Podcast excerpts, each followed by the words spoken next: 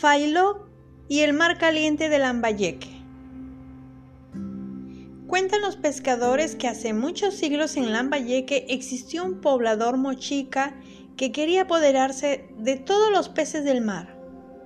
Nadie sabía nada de él, pues todo el tiempo se la pasaba pescando y cuando llegaba a la orilla de la playa desaparecía. Un día, los pescadores notaron que cuando este poblador aparecía se escuchaba un rumor en las olas, como que si dijera Failog, Failog. Y así fue como los pescadores lo bautizaron. Una mañana se vio a Failog en la isla Lobos de Tierra. Había llegado hasta allí con un poco de dificultad, pues se enfrentó a un grupo de ballenas que golpearon muy fuerte su barca pequeña. En esta isla, Failog pescó y pescó hasta que capturó un pez de gran tamaño. Este gran pez, llamado perico, era un mágico animal que, por encargo del dios mar, conducía a un grupo de peces hacia las playas de Lambayeque.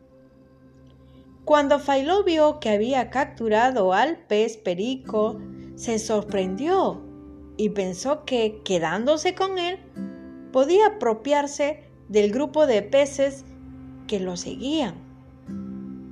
El pez perico, al verse capturado, envió rápidamente una señal de auxilio al dios mar.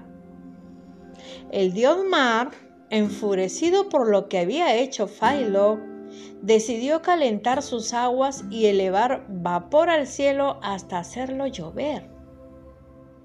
Asustado Philo soltó al pez y huyó hacia los acantilados, donde desapareció. El pez perico pudo entonces proseguir su camino y llevó a los demás peces hasta la playa de Lambayeque, para que los pobladores locales pudieran alimentarse con ellos. Luego de un tiempo, el dios mar convenció a las demás fuerzas de la naturaleza de que cada cierto tiempo debía calentarse el mar y llover para traer de vuelta a su amigo el pez perico, y con él a otras especies marinas para alimentar a la población de Lambayeque.